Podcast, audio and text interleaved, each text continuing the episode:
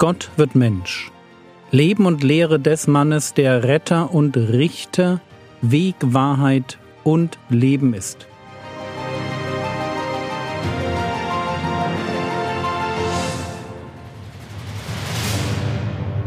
Episode 120 von Menschenfischern Teil 2 wir sind gerade mit Jesus in Galiläa am See Genezareth, wo er vier Jünger beruft. Und ich lese uns Markus Kapitel 1, die Verse 16 bis 20. Und als er am See von Galiläa entlang ging, sah er Simon und Andreas, Simons Bruder, im See die Netze auswerfen, denn sie waren Fischer. Und Jesus sprach zu ihnen, Kommt mir nach, und ich werde euch zum Menschenfischern machen. Und sogleich verließen sie die Netze und folgten ihm nach. Und als er ein wenig weiter ging, sah er Jakobus, den Sohn des Zebedäus und seinen Bruder Johannes, auch sie im Boot, wie sie die Netze ausbesserten. Und sogleich rief er sie, und sie ließen ihren Vater Zebedäus mit den Lohnarbeitern im Boot und gingen weg ihm nach.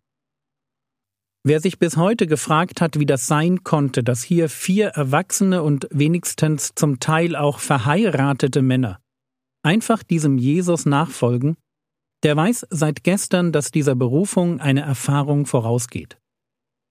Die Erfahrung eines wundersamen Fischfangs. Die Erfahrung von Entsetzen im Angesicht dieses Rabbis aus Nazareth, der nicht nur predigen konnte, sondern der ihnen auf wundersame Weise mitten in ihrem Arbeitsalltag begegnet war. Und vielleicht ist das wichtig.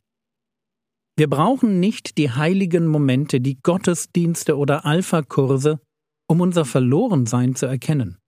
Es reicht ein ganz normaler Arbeitstag, an dem uns Jesus begegnet. Ein Tag, an dem wir zögerlich das tun, was Jesus sagt, und mit einem Mal erfassen, dass hinter seinem Wort göttliche Allmacht steht. Gott möchte sich zu erkennen geben. Davon bin ich überzeugt. Er will, dass Menschen zur Selbsterkenntnis finden. Und deshalb bleibt Gott für keinen Menschen, der ihn aufrichtig sucht, ein ferner, unnahbarer Gott. Und Gott weiß, was uns überzeugt. Das Einzige, wozu wir bereit sein müssen, ist das, was Petrus getan hat. Dieses aber auf dein Wort will ich die Netze hinablassen. Wer dazu bereit ist, der wird erleben, wie Gott sich in seinem Leben offenbart. Und mit der Offenbarung kommt die Berufung. Lukas Kapitel 5, die Verse 9 bis 11. Denn Entsetzen hatte ihn erfasst und alle, die bei ihm waren, über den Fischfang, den sie getan hatten. Ebenso aber auch Jakobus und Johannes, die Söhne des Zebedäus die Gefährten oder Teilhaber von Simon waren. Und Jesus sprach zu Simon, Fürchte dich nicht, von nun an wirst du Menschen fangen. Und als sie die Boote ans Land gebracht hatten, verließen sie alles und folgten ihm nach. Fürchte dich nicht, von nun an wirst du Menschen fangen. Oder mit Markus Kapitel 4, Vers 17, und Jesus sprach zu ihnen, Kommt mir nach, und ich werde euch zu Menschenfischern machen. Und dazu vielleicht noch zwei Anmerkungen. Die Formulierung Menschenfischer ist weniger bedrohlich als die Realität, oder? Mit dem Wort Menschenfischer können sich Petrus und seine Gefährten identifizieren. Es wäre ganz anders gewesen, wenn Jesus ihnen gesagt hätte Hört mal her, ich möchte euch zu Aposteln und Lehrern einer weltweiten, komplett neuen religiösen Bewegung machen, die das Judentum hinter sich lassen und in wenigen Jahrhunderten die ganze Welt durchdringen wird. Ich bin mir ziemlich sicher, dass sie dann abgewunken hätten. Stattdessen sagt er, ich werde euch zu Menschenfischern machen. Das klingt viel vertrauter. Und es macht deutlich, dass wir ganz vorsichtig sein müssen, wenn wir das Arbeitsleben und das sogenannte geistliche Leben voneinander trennen wollen. Arbeitsleben und geistliches Leben haben sehr viel gemeinsam. Oder drücken wir es so aus.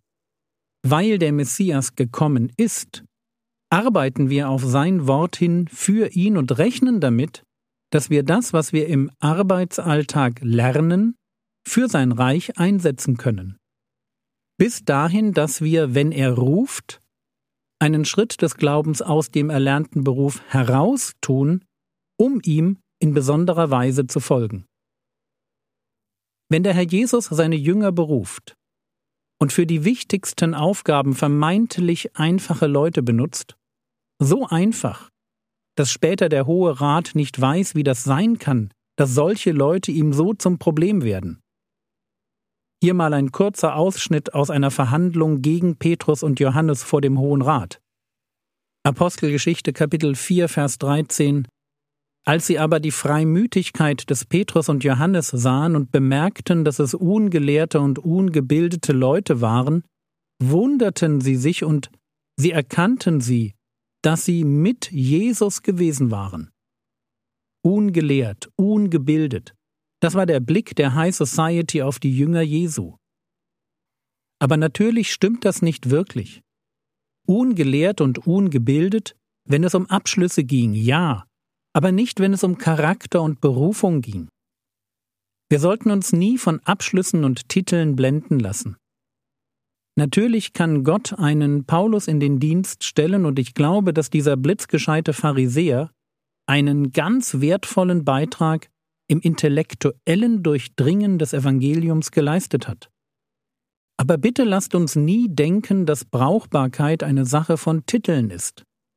Also wenn der Herr Jesus seine Jünger beruft und für die wichtigsten Aufgaben vermeintlich einfache Leute benutzt, dann macht er damit klar, worauf es im Reich Gottes wirklich ankommt. Und das ist eben nicht zuerst Bildung, auch wenn meines Erachtens Bildung nie schadet sondern es ist die Bereitschaft zum Gehorsam, die Bereitschaft auf das Wort Jesu hin, die Netze auszuwerfen oder die Netze zu verlassen. Die Bereitschaft, mich mit meinen Gaben und Erfahrungen von Gott gebrauchen zu lassen. Und dabei einfach mal davon auszugehen, dass ich alles erreichen kann, was Gott von mir will, wenn ich nur an seiner Seite bleibe. Ich werde ja mit dir sein, das sagt Gott zu Mose. Und das sagt er irgendwie auch zu allen Christen, die sich von ihm berufen lassen. Ich werde ja mit dir sein. Und noch eine zweite abschließende Bemerkung.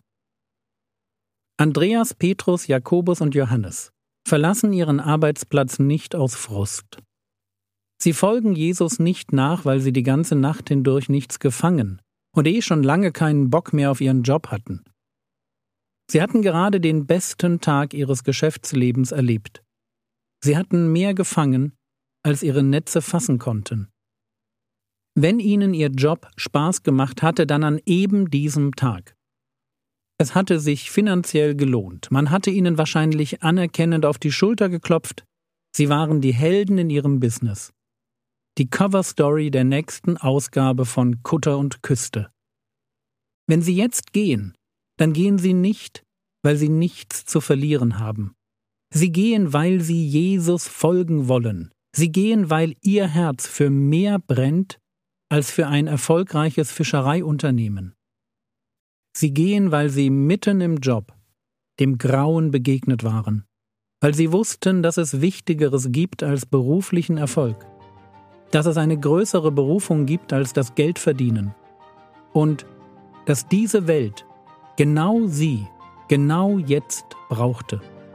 So verrückt dieser Gedanke auch war und bis heute ist.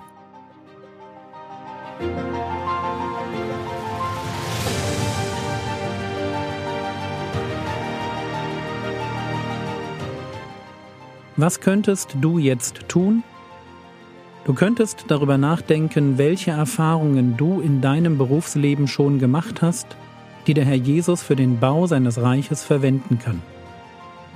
Das war's für heute. Wenn dir der Podcast gefällt, würde ich mich über eine positive Bewertung freuen. Der Herr segne dich, erfahre seine Gnade und lebe in seinem Frieden. Amen.